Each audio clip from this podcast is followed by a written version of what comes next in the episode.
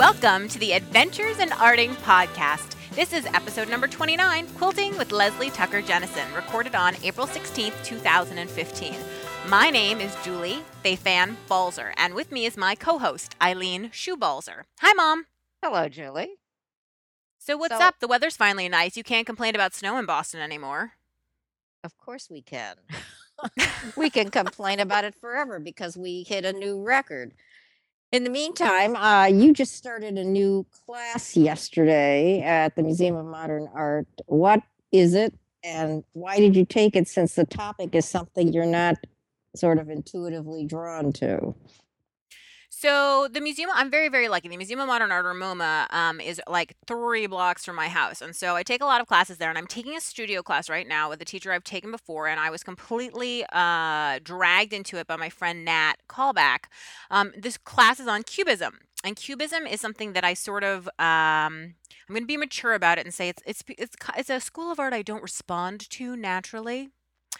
And so uh, Natalie said to me, and I think this is true about taking classes, and uh, is that sometimes when you understand something better, if even if you don't like it, you can appreciate it.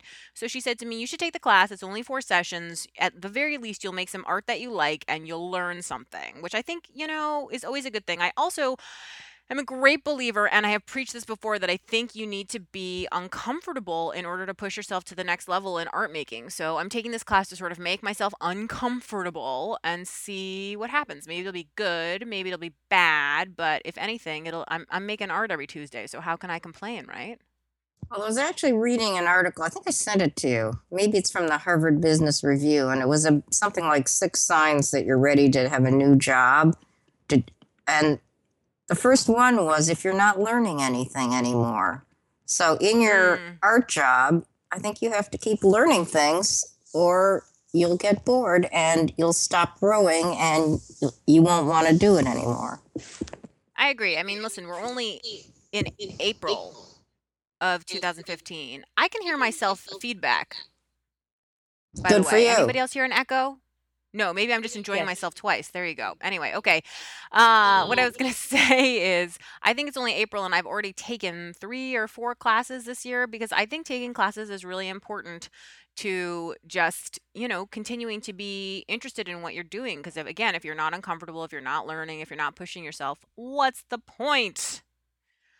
Um, and s- speaking of someone who not only teaches all over the place, but also uh, tries out a lot of cool stuff, um, our guest today is Leslie Tucker Jenison. And Leslie is an award winning artist who works with cloth and paper, and surface design using dye and paint are integral components of her work. She has written and been featured in numerous publications, has made several appearances on Quilting Arts TV, which, by the way, happens to be where she and I first met many years ago, was on the set of Quilting Arts TV. And Leslie serves on the board of the Quilt Alliance and is a member of numerous local and national quilt and surface design organizations. She curates exhibitions as half of Dinner at Eight Artists, which we're going to talk a lot about, I hope. And for fun facts, Leslie enjoys reading, gardening, traveling, and this is the one that I really want to start with. She is a private pilot. So, welcome, Leslie. Hello, it's so great to be here with both of you. And I would like to add to your introduction that I believe I met both of you at the same time uh, in the green room at one of the Quilting Arts TV tapings. I can't remember which season it was. Maybe you remember, but I, I can't. But My- I can't you. remember what I had for breakfast, so I'm just glad that you remember that you met us. oh yeah, absolutely. I I fell in love with both of you then. And that's a little creepy sounding, but I don't mean it to be like that. well, we're But it so was- lovable. It's, you know, of course, just natural. You are. I really thought it was great that you were both there together, and it was just a really fun. That whole that whole experience is a great adventure. I think. So it, was a lot of fun. Who doesn't like to have all makeup put on and then talk, you know, quilting and fabric with other people who are geeking out about it, right? Absolutely. I mean, And you have it's- three daughters who you're close to as well. Yes, all of them artists, and uh, we have. Yeah, we're very fortunate. The girls are really eccentric. I can't imagine where they got that, but uh, you know, we we don't see some of them as much as others. We have one that lives just up the road in Austin. I'm in San Antonio. The other two live up in the Northeast. My youngest daughter lives in West Central Mass in Northampton, and my oldest daughter lives in Philadelphia. So we don't see them as much as we would like, but we see them when we can. And I just had my youngest one here for the weekend. It was her 25th birthday, and she was back for her wedding. And so we had a good time together. It was great. I always enjoy spending time with them. They She was um, back for her wedding. no, she was back for a wedding. If I said Oh, her for wedding, a it was an error. I was like, I follow you on Instagram pretty closely, and I don't remember wedding preparation conversations. No, no, no. She came back for one of her classmates from high school's wedding. And so it was also her birthday weekend. So it was just nice to have her around. And I think she was really happy. You know, I know that uh, Eileen, you're from Boston, and we we all know how uh, what kind of a winter you've had. I don't know if you're driving. If you're are you are you driving a dog sled now instead of a regular You vehicle? know, we or- did have more snow than Alaska, right? They had to That's import crazy. snow for the Iditarod race up there because they didn't have enough. We could have sent them some. Yeah, or you could maybe they should just had the Iditarod there I think and so. just you know uh, set a new precedent. But yeah, it's insane how much snow you had. I can't even comprehend. And you know, I grew up in the Midwest, and I am now in South Texas because of that very thing. And I'm married to a guy who probably hates cold weather and snow more than anybody on the face of the planet. So um, the fact that we're here and we do have a little cold weather, but it's nothing. We can't even really talk about it to anybody from the Northeast because they just sneer at us for saying, suggesting that we have cold weather here. You know, We mock you. And now to sound like a Yeah. total stalker, on your Instagram, I do notice you have a lovely pool that I often am jealous of because in the middle of the winter months, I see you guys dipping your toes in. yes, we do. We occasionally we don't heat it all the time. I mean, it does get chilly enough that you would be somewhat reluctant to get into it. But I realize cold is a relative thing. I was But just going to when say, everyone's- poor baby. I know. I know. I don't expect any sympathy whatsoever, but it, you know, it is a bit chilly to get in uh, when it's in the middle of the winter because the water cools off and stays cool. And so we'll heat it up for a couple weeks when everybody's home for the holidays. And we do have a hot tub out there that my husband spends almost every evening during the winter in. So yeah, it's it's pretty wonderful to be able to do that here. And it is one of the it is one of the best parts of being in this part of the country is that we really can be outside a lot of the year. I mean, we do have a little coolness here and there. It occasionally dips below freezing, which is unusual, but we do get that. And I've even seen white stuff on the ground a few times since I've lived here. I've been here 17 years now. We have something that it doesn't really look like snowfall as we think of it in the Northeast or the Midwest, but we have something that looks sort of little, little like a cross between. It sort of looks like the stuff that comes out of your, you know, those old 70s era beanbag chairs we had. I mean, that's really what the stuff that comes out of the sky here, if it freezes, looks like. I call it sneet. I don't know what the actual official name is for it, but we occasionally get. Because Texas is known for having ice storms, aren't they? further north. Yes, Ah. uh, Dallas, the Dallas area, in that part of the state. It's such a huge state uh, that we we're in a different climate zone or a temperate zone than the Dallas Fort Worth metro area is.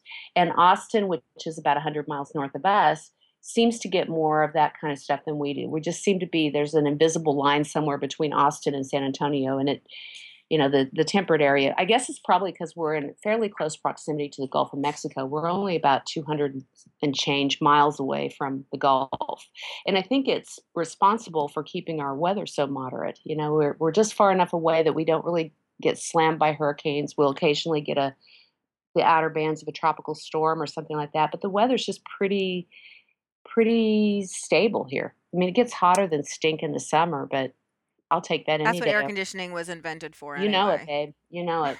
It's Well, not right. only do you have mighty fine weather, but you have mighty fine space. And speaking of space, you have a mm-hmm. beautiful studio, which I remember seeing when I visited you years ago. It's gorgeous. And but I hear you're doing a renovation or a redo of your studio. Yes, because I- when we moved in this house, for s- I guess the original owner of the house who built it added this area that I'm in, which is my a a great large space, studio space, but it was intended to be a second master suite for elderly parents. And it has it's wonderful in terms of this footage, square footage, but it is not at all uh, sympathetic to my needs of uh, doing surface design. And I'm limited, as you know, we're all limited when we do this kind of work with paint or dye by the sink. And even though I have a couple sinks, they're those little cute, fussy vanity sinks that you'd see in a master suite. And it's just been almost impossible to really do any kind of uh, dye, screen printing, or paint print work here. So I finally decided, you know, I was sort of hesitant all these years about whether I should uproot a lot of this stuff in case we were going to sell the house, etc. But the the fact of the matter is, they'll probably have to carry me out of here feet first. so why not make the best of it? You know, I need to make this space function for me. And I do, I'm lucky that I do have a couple of other options to do wet work elsewhere. But we all know how inconvenient that is when you're having to load everything you need up and put it in a car and drive elsewhere and then there's always one or two things that you needed that are at the other place etc so i decided it was just time to really face the music part of it horrifies me because it means that i have to take every single thing out of this space so that they can get in here and do what they need to do. And I'm trying to convince myself that this is actually an opportunity for me to clear purging. I know, and I, I'm really trying to get myself mentally psyched up to believe that that's true because it is true. But secretly, I'm horrified by the prospect of it because I have stuff. I mean, it's going to be quite the archaeological dig in my closet. There's stuff in there that has nothing to do with my work. It's just been put back there because nobody else knows what to do with it, so therefore it's here, you know.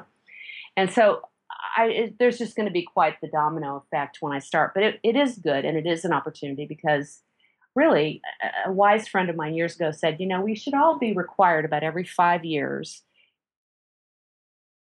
to take every single thing out of our house and put it out in the front yard and then turn around and bring it back in. Because it would immediately separate the wheat from the chaff so to speak. You would you would make some ruthless decisions about what needs to be part of your life and in your storage areas. So i'm going to try to it's true. No it, it really is and I, so i figure i've got two chances. I've got a chance when it leaves you know when it goes out of the space to you know pass things along or just just eliminate things that really aren't relevant to the work i'm doing now and also look at it again when it comes back in because the storage is all going to be different. I'm I'm going to really gut the space and I've got nasty carpeting in here that needs to go so I'm going to put wood floors in the main design area of the studio and then put better good ventilation in the wet work area and uh, oh it's you know it's going to be quite the quite the thing but I I know that I'm going to be so happy when it's done. I'm just you know I'm sure the results will be fabulous. There's nothing like having a custom workspace that fits you. Yeah, and Um, I waited I'm really glad I waited to do it because I think if I had done it even 5 to 10 years ago, the nature of what I would have done would have been quite different. So, this will flex because you're creating different things now? Yes, I work differently now, I think, than I did, and it's more apparent. I mean, I've been doing dye and print work for I don't even know how long, probably since well, probably somewhere in the neighborhood of 12 to 13 years, seriously, you know. But uh, I think in that time, the kind of work, uh, well, you know, I think you said it well in the introduction. I think if we're not pushing ourselves to learn new things, then what are we doing? You know, I'm not a person who I, I, will occasionally find something that I want to do repeatedly, and maybe it takes me longer to chew it till I get all the flavor out of it, you know. But I'm kind of in the same mindset that I periodically really need to push myself into an area that I am not comfortable or don't feel that I have a great skill set for because I need to be challenged in that way. And so I think that the way the studio is going to be restructured is going to accommodate that. It's going to allow me to expand on the kind of work I'm doing, uh, but take into consideration the work that I know I'll probably continue doing. So that's what I'm excited about with the So let's talk about some of that um, in some specifics because now you do paper and fabric, Mhm. and you also do dyeing of fabric with stitching in mind and without because you're actually the person who introduced me to the whole idea of art cloth. And before we go any further, will you just explain to people what that is? Art cloth is a term that was actually generated by my close friend Jane Dunnewold, who is here in San Antonio and really sort of the the founder or the the godmother of the art cloth movement, if you will.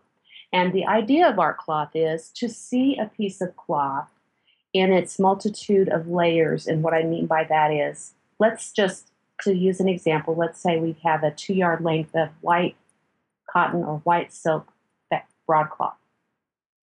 And through a series of processes using dye and paint and stitch, you can create a piece of artwork that is that cloth.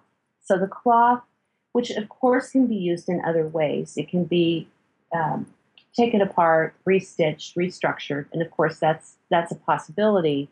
But this is the idea that the cloth stands alone as a piece of finished artwork.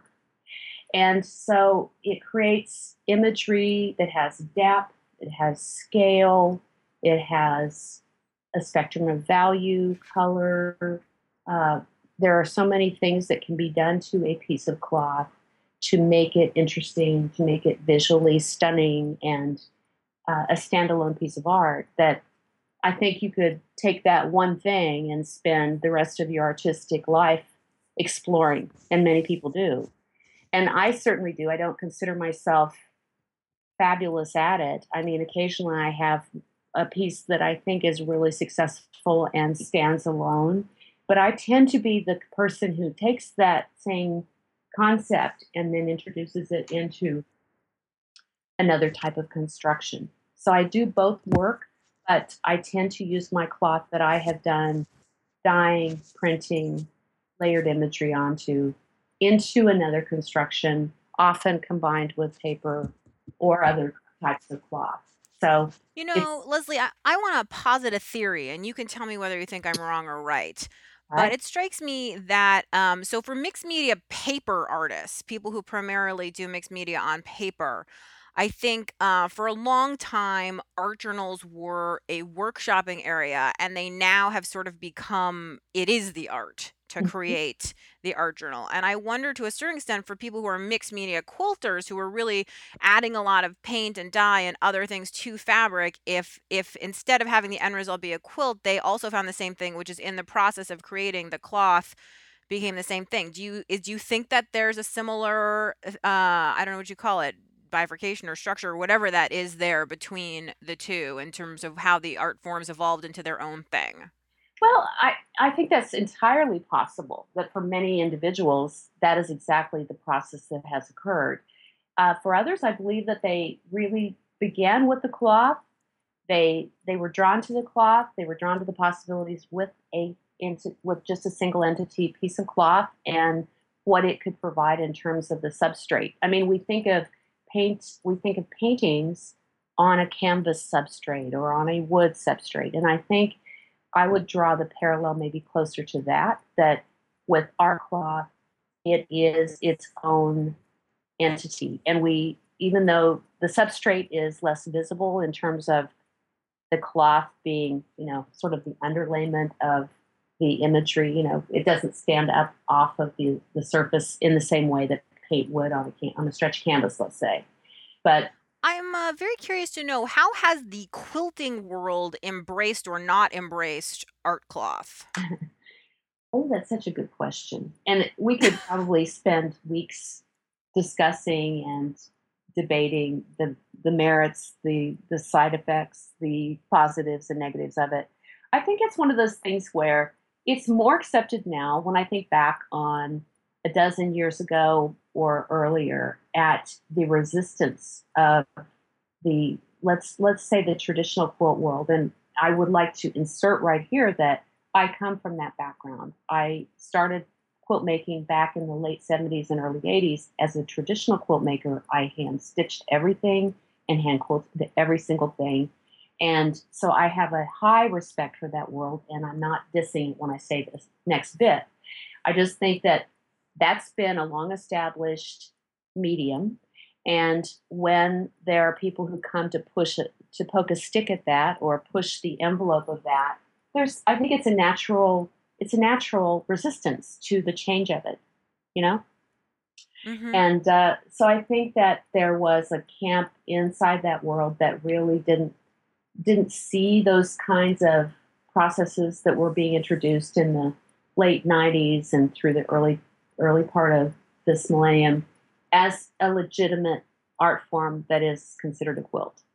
Now I just I, I've been mystified that from the get-go because a quilt is anything that has three it doesn't matter what it is. It could be three pieces of metal. It could be three pieces of if you can take three layers of something and stitch it together or bind it together in some way, it through some form, wire, stitch, uh, twine. I mean, it doesn't matter if, if it's three layers bound together with something. It's a quilt, technically. That's the definition of a quilt. So, Although, you know, I remember when painted quilts started to really come into the scene, and there were all these quilts when people found out how much was painted and how little was pieced, that mhm, there was really pushed back against them as if they weren't real quilts, even if they were fabulously stitched and they looked right. amazing. Yes, I remember walking into a, a guild meeting back in 2003, and that is the year that Hollis Chatelain won Best of Show in Houston at the International Quilt Festival for her piece called Precious Water.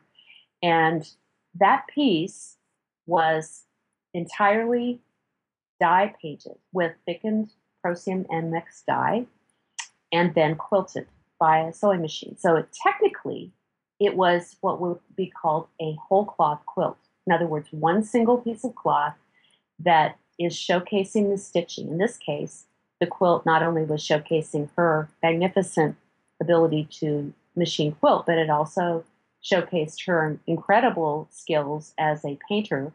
And, and particularly when you consider how difficult it is really to do a good painting with Procion MX dye. And that caused quite the uh, controversial uproar in the quilt subculture because I heard people in my local guild here say, Well, that's not a quilt. I remember walking into a conversation and this woman was expounding on how that wasn't a quilt. And I, in my kind of naivety, I guess, I walked up to her and said, I don't understand what you mean. Why isn't that a quilt? And her response to me was, well, because it's it's dye painted and it's I said, but isn't isn't a white white work quilt, which is an old tradition it's a, a a traditional quilt that is basically a white on white quilt. It's a single piece of cloth that is simply highly, highly quilted. So the, all the design work that's visible on the quilt is through the stitch work. I said, I don't understand the difference between a white white work quilt and this quilt. It's the same basic thing. It's one piece of cloth. And she didn't have a response from me. In fact, I think she said, "Well, but not everyone can do that." And I, my response to her was, "And isn't that wonderful? Because wouldn't it You be a wouldn't it be a beige world if we could all do the same things? You know, Yeah, where's I totally agree with that. And but I think it's interesting because I think it points to a bigger thing I think that comes into all art questions, which is why do you think that people feel the need to sort of define as this this is or this isn't, meaning this is art, this isn't, or this is a quilt and this isn't. What what do you think that comes from?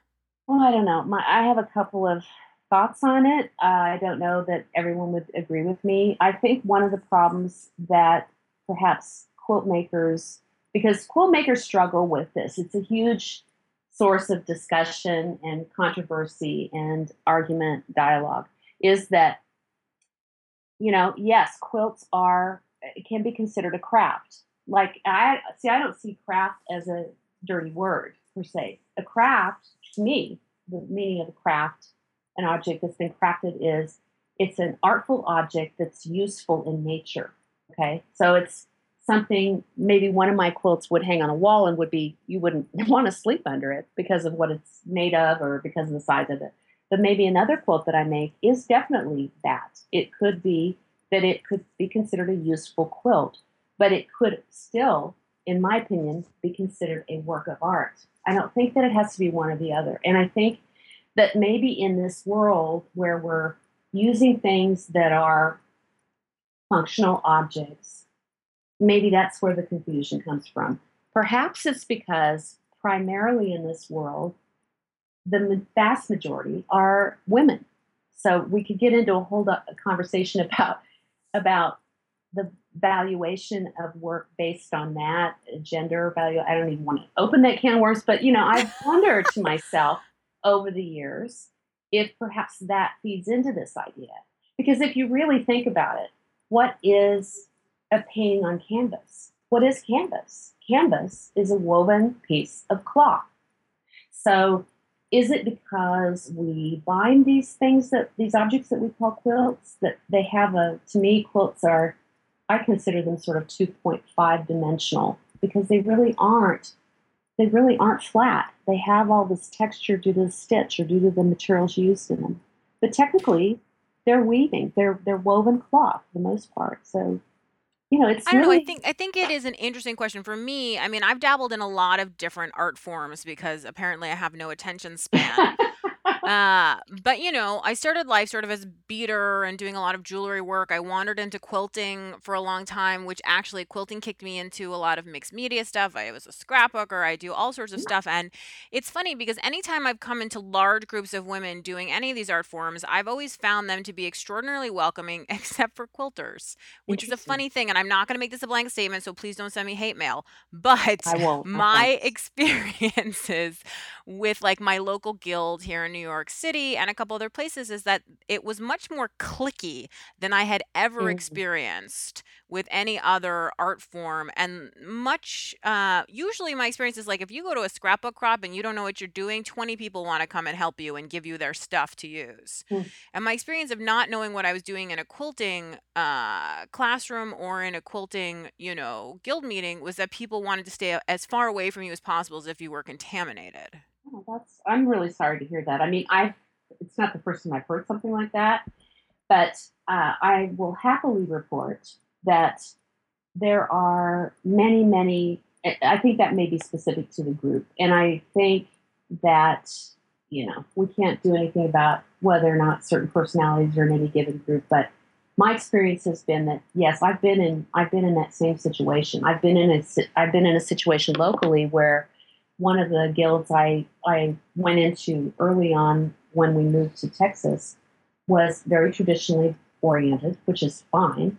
But most of the people were, although I, the work I was making at that time was quite different than most of the people in this particular small group. Most of them were very accepting of that and really interested in what I was doing. It didn't mean they were going to get on the same bandwagon I was on, but they were pretty willing to embrace the work I was doing, even though it was quite different. But there were a few that were really vocal about not wanting to have any part of that. And actually, I think kind of overall had a, I want to say almost an intimidation factor to the entire group. It sort of, it felt to me like these strong personalities kind of flavored the entire group. And, you know, that's true of any group. I think that can happen. But I've been in a number, I mean, I will speak to our local modern guild, which is one of the two guilds that I'm currently a member of locally, and that people come to that guild with a lot of different hats on if they if they had to define what kind of work they make. But Can we folks talk about modern quilting for just one second, just because you mentioned your modern guild, and I'll bet there are people who don't know what that is. well, it's very new, and that's why people wouldn't know what it is. But it's a very big phenomenon that's sort of sweeping across the country. Um, it basically, I think, originated out of what we were just talking about, which is that the uh, it's sort of a I'd say that the demographic for the modern guild tends to be several decades younger than I myself am, but it's growing into a, more broad spectrum demographic, I believe. But I think that it started because there were a lot of people who were making work that didn't quite fit into the niche of traditional quilting, nor did it fall into the area of what we might refer to as art quilting, although I personally struggle with that term myself. But uh, I think they found each other on the internet. I think it started because a couple of people started posting pictures of the work they were making on Flickr group, and that grew, and uh, the whole thing was quite virtual in the beginning. And then the first official meeting was in Los Angeles, and now I can't remember. I believe it might have been in 2010, 9 or 10, somewhere in that neighborhood. And now there are guilds all over the world that are what are called modern guilds. In fact, there's a national organization called the Modern Quilt Guild, and it's most most of the communication, etc., is handled virtually via the internet on meetups and Facebook and all those things that we love and all our social media outlets. But the basic idea, and it's a very nebulous one in my opinion, is that modern quilts have a certain uh, fairly identifiable aesthetic. However, there are no absolutes in a modern quilt. It, uh, I heard Heather Grant, who's one of the people who is on the, who's a, an executive of the Modern Guild nationally, say to have a modern, to have a quilt that's considered a modern quilt, it's sort of like uh, ingredients in a salad. You know it's a salad, but you might not have all those things in the salad, but you know a salad when you see it. You know, which just sounds pretty, you know, it sounds pretty nebulous, but modern quilts. That's a great definition. I love that because it's true. You do know a salad, although it's not always the same. It might not even have lettuce, but you recognize that it's a salad. Exactly. So there's several things that tend to go into a, the aesthetic of a modern quilt, but you don't have to have all of them. You just have to have at least a couple of them to sort of think of it as a modern quilt. Modern quilts are very um, respectful and base a lot of the a lot of the patterns, if you will, or the designs come from a traditional from dish, traditional quilting. You see a lot of those things referenced in modern quilts. The scale of the pieced designs may be different. The color and the, the design work of the fabric used tends to be very contemporary. There's a lot of use of negative space is important in modern quilts. Uh, the quilting itself tends to be the star of a quilt. Uh, it's the emphasis of the quilting is much more important. Uh, sometimes the traditional quilt will basically follow the path of whatever the piecework is, and you don't see a lot of um, extraneous work over the layer. It may just be, you know, kind of following the basic design that's integrated into the piecework of the quilt.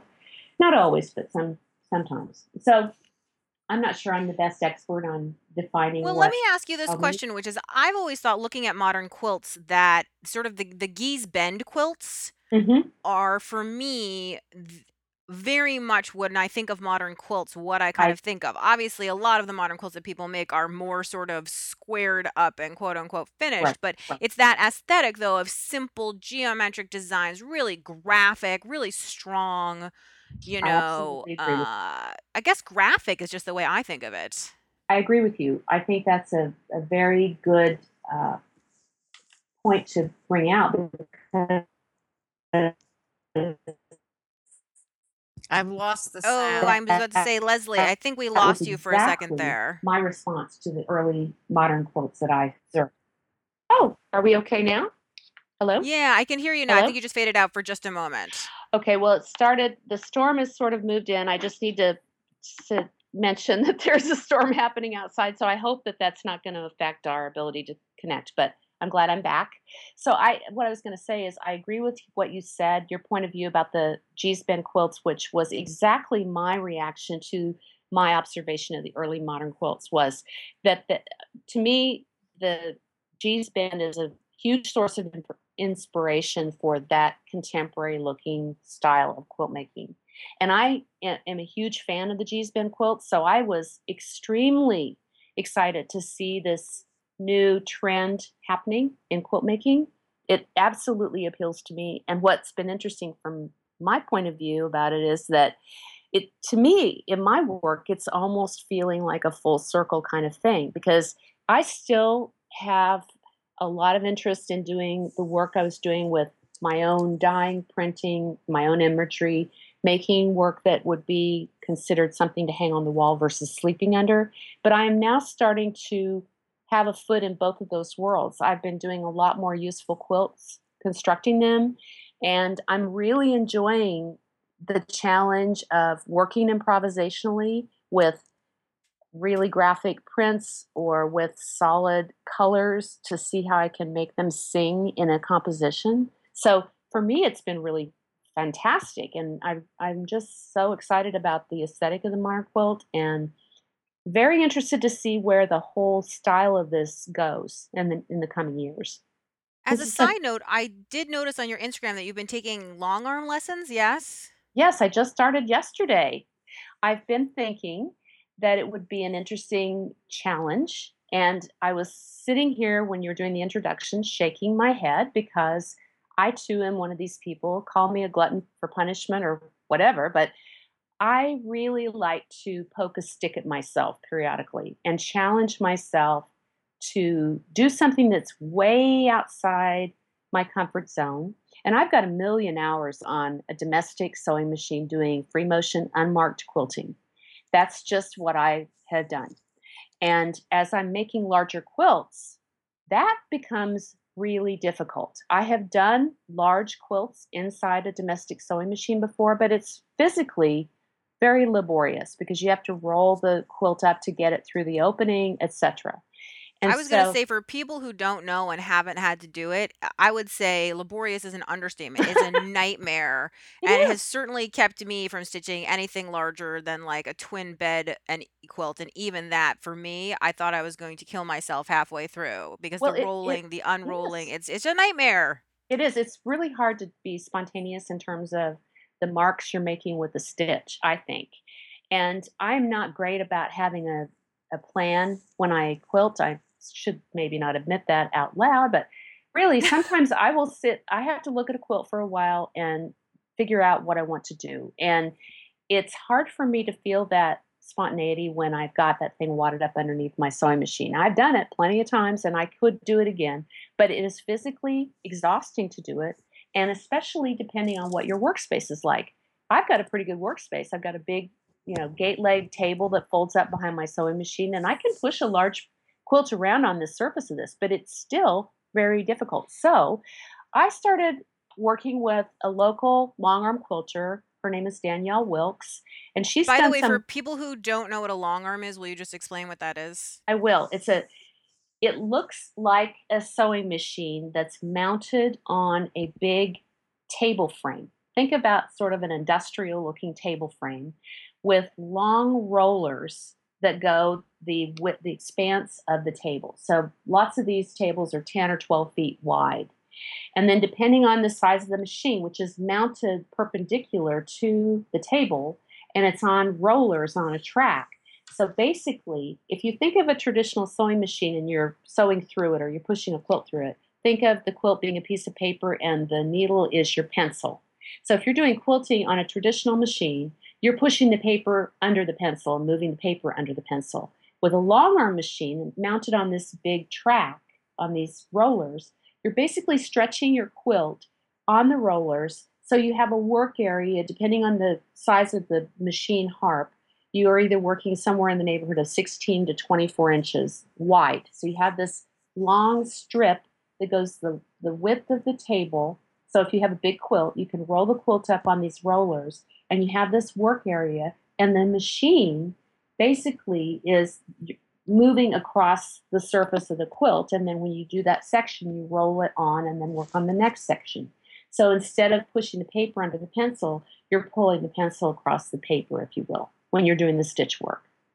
So for people who are making big quilts, it's fantastic because it's easier to do the work of a large quilt to do the stitch work you want. And the labor, I mean, there's still some labor involved with it because you're moving this big machine. But the interesting thing for me, and again, I've done who knows how many thousands of hours of free motion quilting on a domestic machine. So the mem- the muscle memory of doing this on a long arm is entirely different. It's entirely different. And I've not decided, I'm early into this whole new thing, but I haven't decided whether it's to my advantage or my disadvantage that I have all this background with free motion quilting on a domestic machine. It the jury's still out as to whether that's helpful or problematic for me in terms of learning this new skill. So, but it was really fun. The thing that was amazing to me was that once she did some orientation with me yesterday and we set my quilt up and the quilt that I worked on yesterday was the dimensions of it were about 66 wide by about 69 or 70 inches in length. So, you know, not quite, I don't know, I never make a normal size quilt, I guess.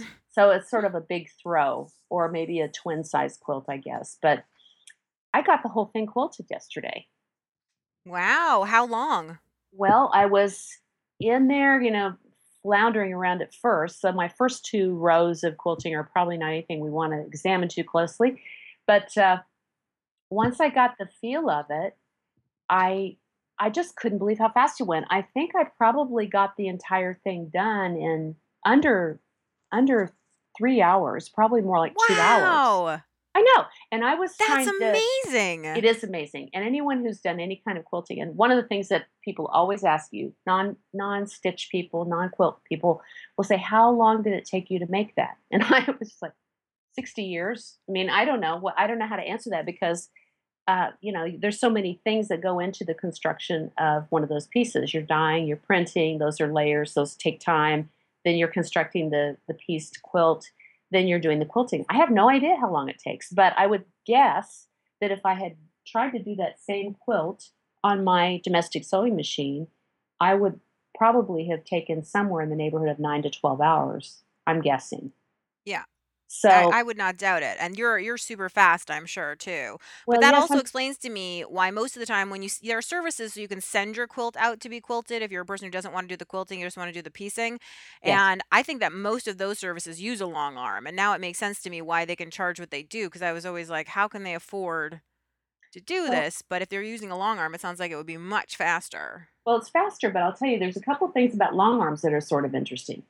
Many long arms have computerized, and they're called pantographs, which means they're pre-programmed designs that you can overlay onto a quilt. If you don't, if you don't care about the nature of the the pattern, I mean, you care about it obviously, but it, it could be an overall pattern.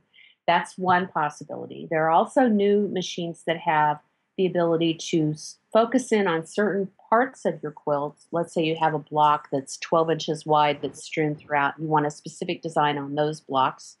You can program the the long arm to focus on that block and do a specific pattern. Or and the third possibility is you can free motion quilt the quilt using your own spontaneous uh, design, and it will be done with what's called a stitch regulator, which regulates the length of your stitches on the on the overall quilt. And fourth, you can do the same thing that I just described, only doing it manually, meaning you do not have a stitch regulator engaged on the machine. So you're basically doing the same thing I would be doing on a machine, uh, a, a domestic machine, no stitch regulator. I'm just pulling the quilt through the machine. But this, in this case, I'm pulling the needle across the quilt and I'm doing my own spontaneous design work. So depending on let's say you you made a quilt, Julie, and you're sending it out to a long arm quilter. The cost of that for you is going to be variable depending on what the design work is. If you have somebody who's going to free motion quilt it, or you've denoted the quilting and she's going to do it for you, that will probably cost you a little more than if she just puts one of her overall pantograph designs that goes in, across the entire surface of the quilt. So let me ask you a question because I'm imagining a robot situation here. If Mhm. you are programming in like just an overall design, are you like pushing a button and walking away? You could be. And then the quilt machine, the long arm machine goes across that that width that it has available to it. You know, it's on roller, so it's it's going to be working within a window that's depending on your machine, 18 or 20 to 26 inches in width all the way across. And once it's covered that, you it stops, you go to the machine, you roll it to the next section that's unquilted, you start the machine and it does the next section. So Oh that's a man, I no. want one of those. That sounds awesome. I know. I know.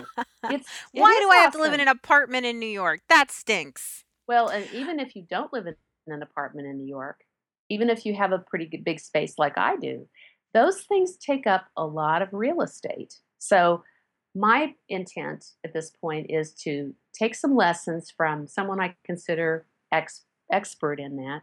And then there's a couple of local places that have long arm machines that will allow you to actually rent time on their machine.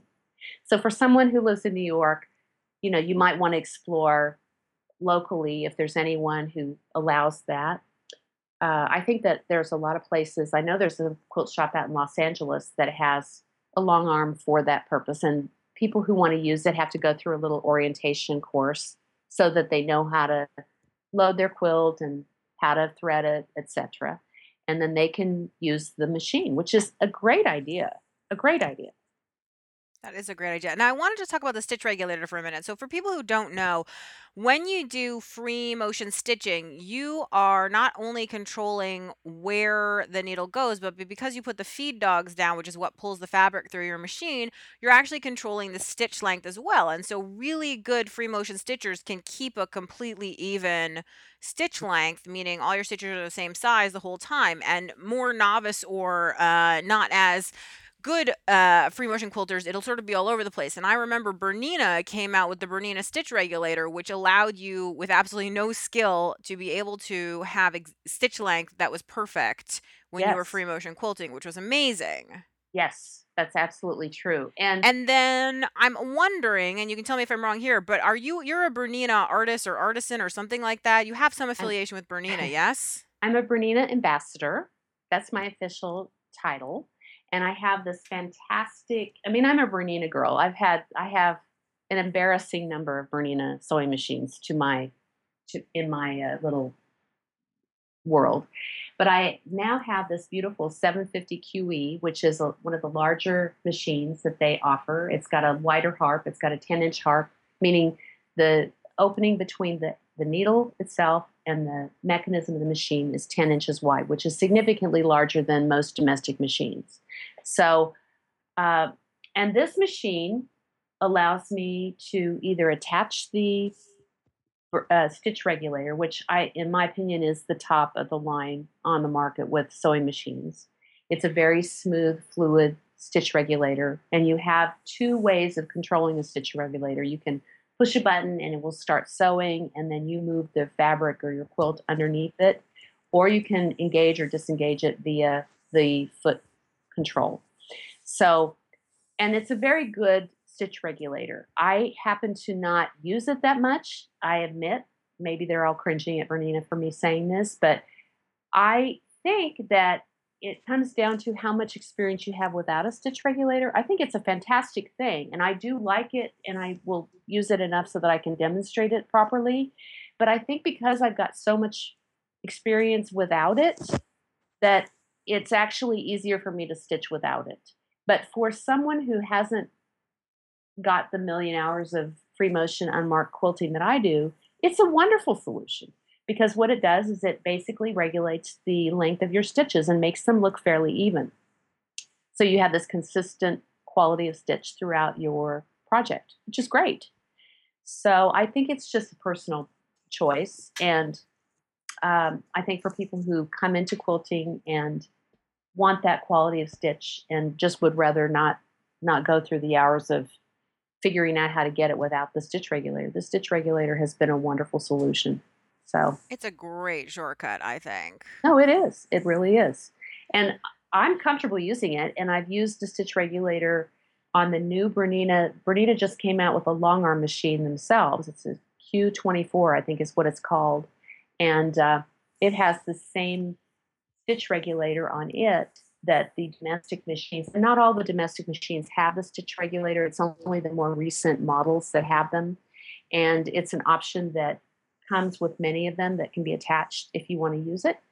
Um, so it's a great thing for a long arm quilt to have that same quality of stitch regulator attached to it. So I think they're really going to have good success with their new long arm machine. And I mean, it's very recent. I saw it for the first time last summer when I was in Birmingham, UK at the Festival of Quilts. It was the first time I'd laid eyes on the machine. Now I'm seeing them in, domestically. I my local quilt shop has the Q24, and it's one of the machines I'll be able to rent time on eventually. So I'm excited about it. That's exciting. I wanna I wanna go drive a long arm machine. Yeah, Probably costs as much as a car, so saying driving is probably not a bad choice there. I think it's a pretty good choice of words, actually. um, I want to talk about dinner at eight. okay. So that's something um, that I see you talking about all the time, and I'd love it if you could describe uh, sort of what it is and then what is going to be happening with it at the International Quilt Festival coming up this fall. All right. Well, dinner at eight really is um, a little a little term that my curating partner Jamie Fingal and myself coined, and we based the name of the of our little club on the fact that when we're at quilt shows or when we gather to uh, play with our little subculture, we usually have dinner at eight o'clock in the evening, and we just have you know a variety of gatherings of people that come together at these shows that we normally don't see on a daily basis, but we come together and it's sort of like the world's largest slumber party every year, a couple times a year. And so we just decided it was a great name to describe our our little organization. And what we have done, we got together because we have both done some online curating. Uh, Jamie had done probably more curating prior to our working together than I had, but we both done some individually. Um, and so at the, I guess it was maybe the first or second year of the Long Beach Quilt Festival, and now I would have to look back to see what, I think it was 2009. She asked me if I would help her curate a, an exhibition for that show. We had previously done an online exhibition together, and we work well together. We're friends, and uh, so I said sure. And so we put that together, and uh, the idea behind these exhibitions is that we spend a lot of time looking at artists online and at shows, and we like to challenge an invited group of artists to submit a piece that is specific to a theme. The first one we curated together was called Edges. And we also give the artists that are invited to uh, create a quilt for that theme that is a specific size. The first three years we did the exhibitions, the size of the quilts was three feet wide by four feet in length. And the interesting thing about doing an, ex- an exhibition this way is that it gives the artist a really broad range of ways to interpret a theme. And because the quilts are unified by this A, the subject, and B, the size, the exhibition becomes a very cohesive and interesting body of work. And so we had such a good time doing it that every year we'd come back to come up with another theme. Uh, we've changed the size of the quilts. We're now on our third quilt size. This year it is 40 by 40. I hope I'm saying that right. I'm having a little brain aneurysm all of a sudden. I'm I have to look on my notes to see if it's 40 or 50. I can hear I can hear Jamie rolling her eyes right now as I say this. But uh, we basically do a blind jury. We use an online process for curating this show and we're looking at uh, the artist's way of interpreting the, the theme. Um, we look at how well their artist statement describes what we're looking at. And uh, we're really excited about the process of doing it. It kind of pushes us personally, and people ask me all the time, why do you do this? It seems like a lot of work. Well, it is, but it's kind of a labor of love. You know, we do a lot of things because, again, we like to be challenged ourselves. And I think when I look at when I'm during a show, and we juried the last couple of years, we've juried more than just this show. We've done also a, a curating for Quilts Inc. They've done an exhibition called What's for Dinner, and we're on our third year of that, and we've curated that for them as well. And I think when we look at these pieces, we're looking at the merits of the individual piece, and we're looking at all the same things you'd look at when you walk through MoMA, and you're looking at a piece of work that's a painting or a sculpture. You're looking at the composition, you're looking at the uh, what is this saying to you? We're we're looking at value scale. We're looking at uh, the color choices, general theme. Does it translate well? Perspective, all that kind of stuff. Depending on the I'm the wondering when you're curating, are you do you have like I mean, I guess I'm asking, are you doing this on sort of a mathematical thing where like you have categories and you're sort of rating like, you know, aesthetically it's a this and theme wise it's a this and interest wise it's a that and then you sort of figure it out that way or is it more like a gut like this fits, we already have too much of that one, let's go with, you know, how are you looking at it? I think we have to. I have to honestly say it's a little of both those things because we can have a wonderful piece, and we've had to release pieces that come into this category the piece itself is great. It meets the criteria with the things we look at as a piece of artwork. You know, we look at we look at the design, we look at the composition, we look at all those things I just talked about, and it it translates the theme really well, but we're also then having to look at the body of the collective body of work. So we're looking at the piece on its individual merits first and foremost, I might add. But then we have to make sure that that particular piece is going to play nice with something else in the exhibition. If we're taking 40 pieces and we have this one piece that is such an outlier, I don't think it does, and I, I'm sure somebody would argue against this statement, but I don't think it does the artwork any favor if you put it in a collective body uh, that, and it has nothing that it can relate to in there. You know what I mean? So it's everything else is this, and then here's this one that is such an outlier, it just doesn't look like it fits. Even though it fits the theme and it in itself, it's standalone, a great piece. So we have often had to do that, and it always gives me a great deal of, of pain, I guess I'll say, or a little heartache because. Um, but I also think it doesn't serve the artist well to include it in an exhibition where it really just looks like it's the, you know, the weird it, kid on the block. Yeah, uh, for lack of a better way to say it, you know, or the only cool kid on the block. I don't know how you want to put that, but we have released pieces because of that.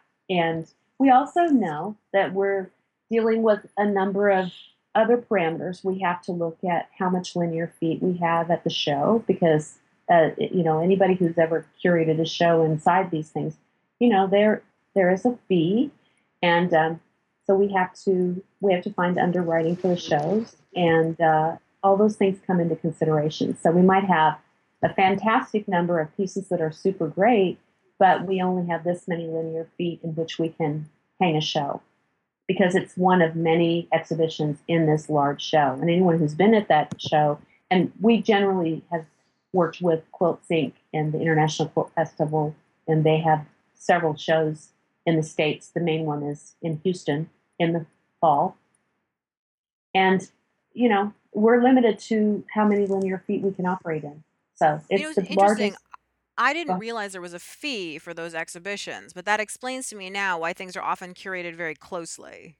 Meaning, Yes. like pieces are often hung very close together, which I, Yes. which it was something like when you go to a museum, for instance, you often think, why is this artwork so far apart from each other? And part of it so you can enjoy the art individually. But my experience of a quilt festival certainly was that things were hung very close. Yes, and that is that is definitely one of the one of the very compelling reasons for it, because they're you know they they have to pay for the real estate, and so um, that fee gets passed along. And of course, they have their own shows that that are that come under the category of the ones that they underwrite. The main one is called World of Beauty, and that one is separate.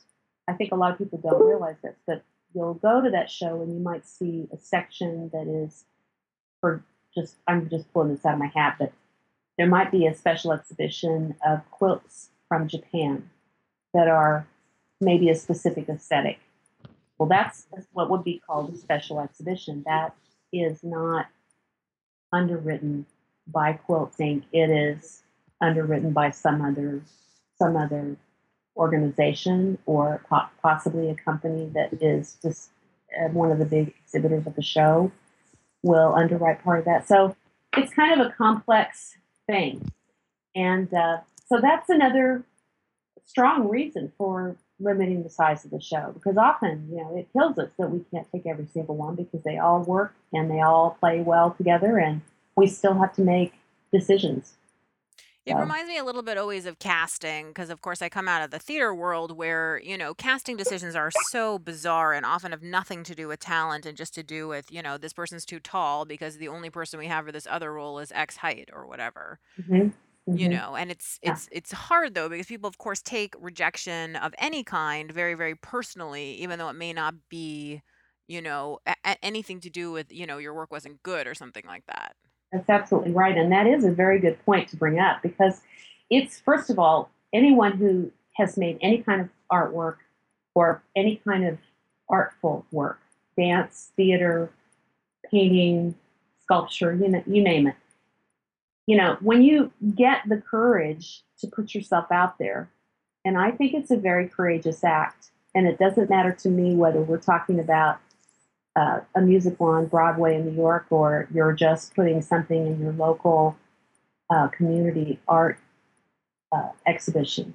It takes a lot of guts to put yourself out there because it makes you feel vulnerable to show your work because it implies that someone's going to make judgments on it, either award it or look at it and make critical remarks, whatever. So I just I have to applaud anyone, no matter what the what the reason or what the venue. When you put yourself out there to show your work, it is an act of courage. So then put on top of that, you possibly will become rejected by that organization.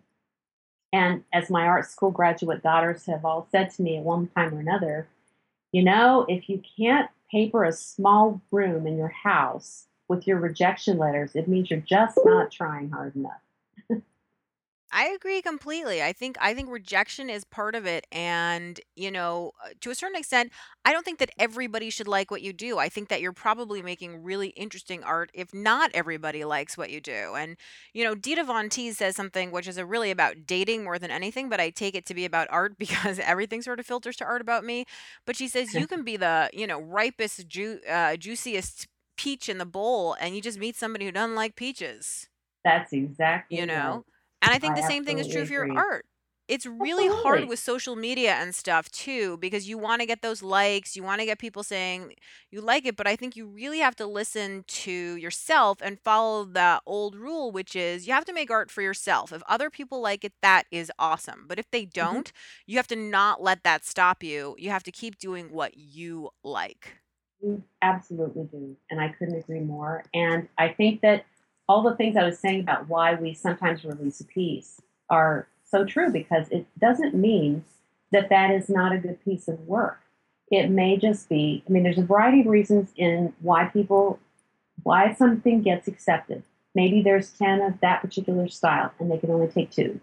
Or maybe it's an outlier in the whole, org- you know, the whole collective body of work that's going into that show. Or whatever. There's a variety of reasons. But at the end of the day, you are the one that it needs to please.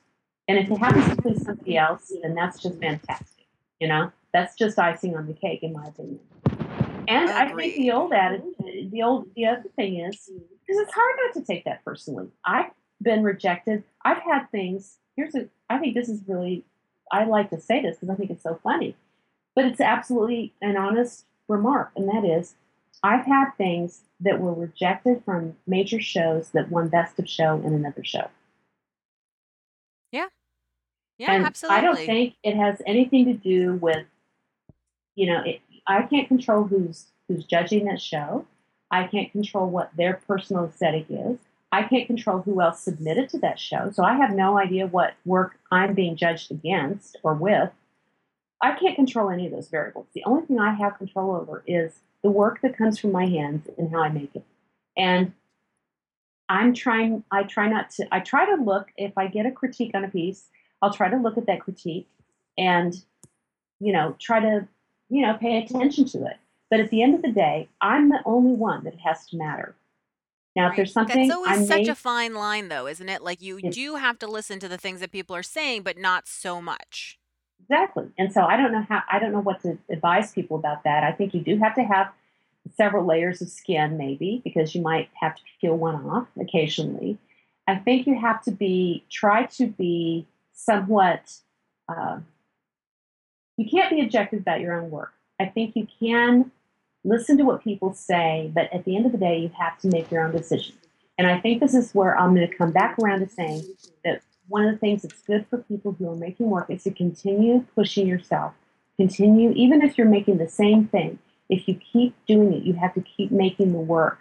Because if you keep your feet to the flame, if you keep producing work, your work, I don't care how, you could try to avoid it, but if you keep producing work over and over again, you will get better. There's no way around it. There's no way around it. I agree. Showing up is vitally important, and I know that everything good that's happened to me in terms of my art evolved eh, evolving has been about showing up. exactly. There's just no replacement for it. You can sit. So no sit matter how many Bernina stitch regulators you get, you still have to sit down at the machine and do some sewing. you just do. because the machine is only going to be as good as the user interface, if you will. And that's often I'll ask people, you know, or people ask me, well, how did you, you know, how did you learn how to do this? You know, there's just nothing that beats a big stack of cheap, ugly fabric sitting there next to my machine and me spending time sewing it. And if you want to get good at free motion quilting, you know, I'd say that the the probably minimum envelope of that is 100 hours of just sitting at the machine and doing it. It just you just can't get around it. If you want to be good at free motion quilting, you just have to keep doing the work.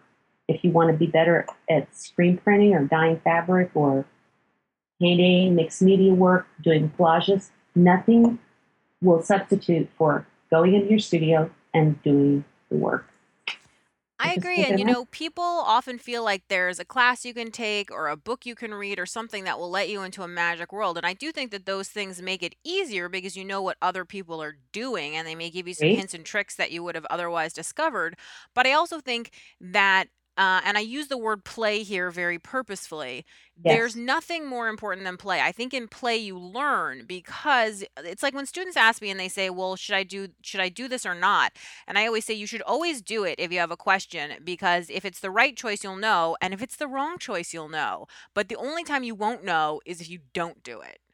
Yes, nothing substitutes for that. And I really do agree with you. And I think some of the best things that I've ever made, some of the best discoveries have been me puttering around in my studio and then asking myself, what if, fill in the blank, what if? Maybe I'm monoprinting and all of a sudden I say, what if I picked this thing up off the floor and made a mark with it? you know, what if I put this digital image down and tried to build something around it? asking myself what are the possibilities and then exploring them have been some of the best things that have happened to me. And that implies that I'm giving myself not only, I mean, we all go in if we're making work and we're showing work, we have things, we have deadlines that we have to adhere to.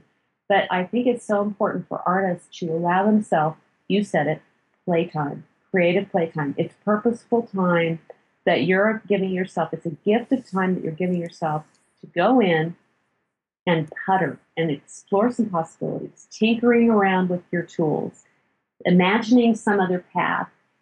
Uh, you just don't know what could happen until you do it.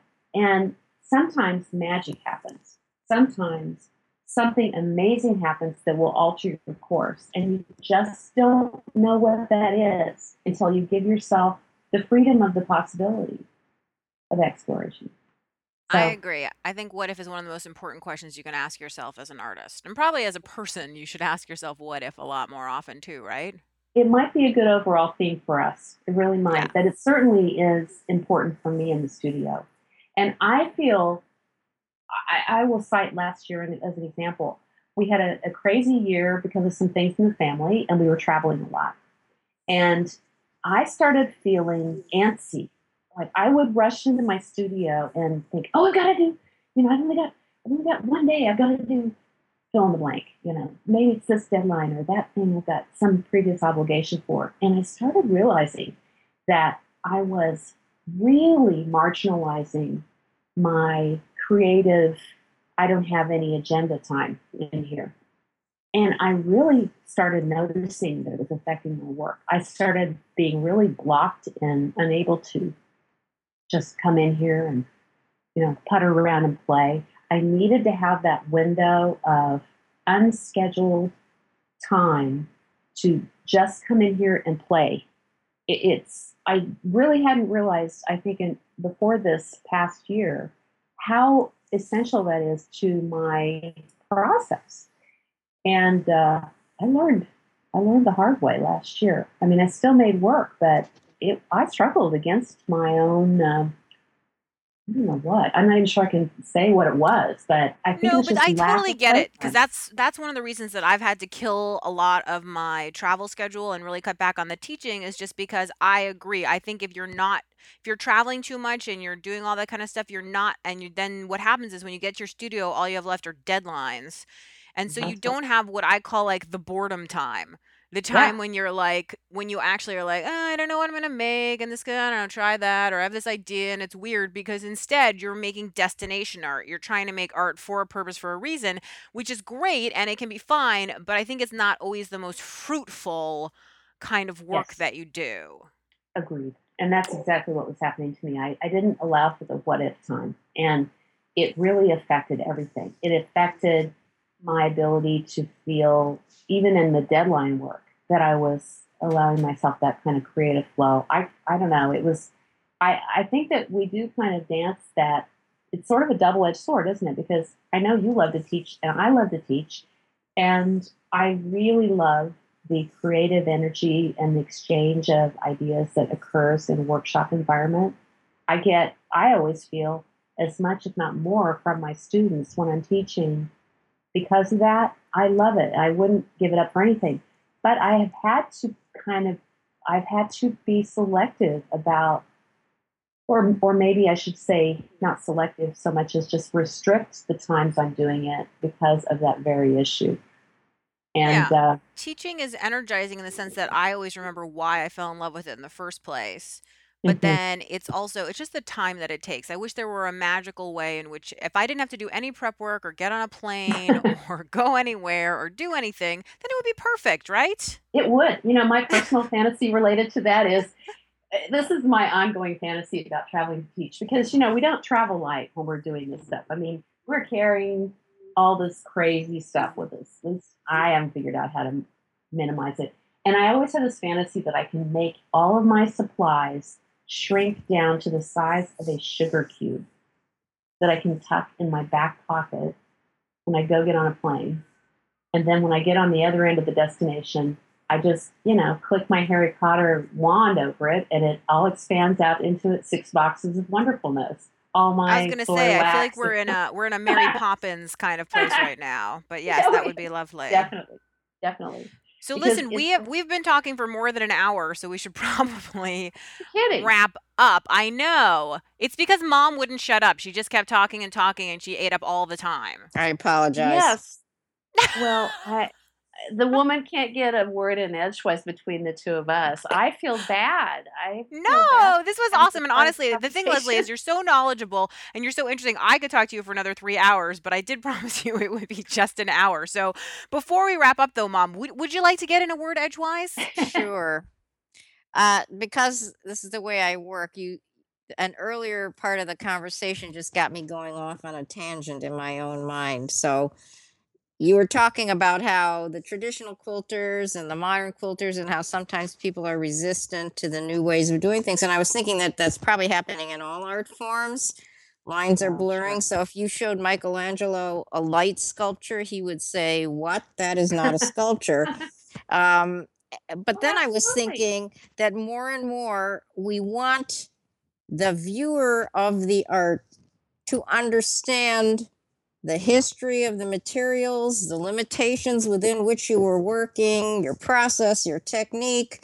We want the viewer to educate him, himself about uh, who you are and what your intention is. It's almost like an art historical approach to art appreciation rather than like in medieval days where if you just knew the subject so you go to a cathedral and you see the window and if you know the subject that's all you needed to know. You didn't need to know anything about the person who created it or the conditions under which they worked. So now it's almost like we expect the viewer of the art to fully uh, uh, to educate themselves about the artist in order to appreciate what we're doing. And it's a whole different kind of way of approaching things. And Well, I would um say it actually loops full circle to the conversation that we had at the very beginning of the podcast, which is to say, I I think that a lot of art originally was just, if you looked at it, it was aesthetically attractive or it told a story or it communicated to you in some way.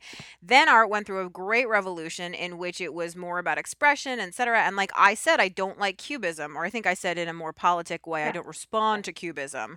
Yeah, And I sure. think that's a thing, which is uh, and I even said, like, I think with some education, perhaps I'll learn to appreciate it. But I think a lot of, if you look at modern and contemporary art, whether it's fabric art, quilt art, you know, painting, mixed media, sculpture, is about uh, if you have a great knowledge in art, you can appreciate where the person's coming from and you understand the intellect behind it and it becomes something different.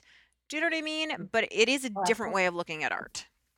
All right. How many times now do you go to a con- sorry, do you go to a contemporary museum and they tell you, oh, the artist made this using spit and ink, or the artist made this out of discarded candy wrappers. So what it's made of and and how the person got that is part of the appreciation of the art. Or even we'll go back to the Gee's Bend or you said Gee's Bend quilts, knowing that the denim in the quilts was from their used clothing Mhm. changes the way you look at it. Or even that woman who won Best of Show, who you were saying, Leslie, and you were saying, oh, she did it with the Procion dyes, which are hard to paint with. That knowledge changes your viewing of it. Whereas I, who've never used those dyes, would be like, I have no idea. hmm And you know, maybe it doesn't even matter if we know what it's been used up. I'm not sure. I think that's another thing we could discuss. But I think it's so interesting to have these conversations. I mean, and it it this occurs over and over again. I mean, look at the uh, look at the Fauvists in in the painting realm. Look at you know look at the impressionist painters and how they were regarded by the the traditionalists. And uh, you know, this is a story that's repeated itself through art so many times over. And there's always been controversy when someone pushes an envelope and expresses themselves in a different way that's not more the acceptable, you know, standard way of doing things. And so I think it's a great thing that it happens. I understand the resistance, but I also um, I think it's a very interesting process that we go through, and it is a matter of education, and it is a matter of uh, seeing something over and over again until it becomes less of an outlier to you visually. You know, um, and so to me, it's going to be fascinating from what you were saying earlier, Julie, about educating yourself about cubism. I think it'd be very interesting to, to revisit this conversation in six months to a year after you've had this work, after you've had these classes, and you've had a chance to view this work and maybe make some that's in the style of cubism. And I think it'd be fascinating to revisit the same conversation and ask yourself how you feel about it now. Has that changed um, based on familiarity or more information? Because I think it really makes a difference. I think I Leslie agree. wants to come back on the show. I'd happily come back to talk to you. I like to Well, you you both, are it's a welcome pleasure. back because there's so much more to talk about. So, uh, one of the things we do need to do just before we go is Leslie, where can people find you online? Well, I'm out there. I have a website, leslietuckerjenison.com. I have a blog that's the same, leslietuckerjenison.blogspot. You can find me as Leslie Jenison on Instagram, and I'm Leslie Tucker Jenison on Facebook. Is that enough? I think I'm on Twitter too, Leslie that's Jenison. that's there. I, I'm I'm surprised you're Leslie Jenison everywhere. I just kind of am. It just seemed like the easiest thing, you know? Well, you can Then become a can remember Leslie Jenison uh, internet stalker just like me if you follow her on Instagram, which is what I Well, do. the feeling is uh, quite mutual, ma'am. I There you go. follower of yours as well. So Uh, and mom, I know nobody can ever find you online, and you you did talk for a total of 30 seconds. I'm very proud of you. It would, what you you. said, I'm sure we'll get the most comments about your 30 seconds than anything else. Um, as always, you can find me at balzerdesigns.typepad.com and do leave us your comments or questions at balzerdesigns.com backslash arting. We'd love to hear from you. And if you tweet about the show to at Leslie Jenison or at Balzer Designs, please use the hashtag, hashtag arting podcast, A R T I N G P O D C A S T. Thanks so much for listening, and we'll see you the next time on the Adventures in Arting podcast.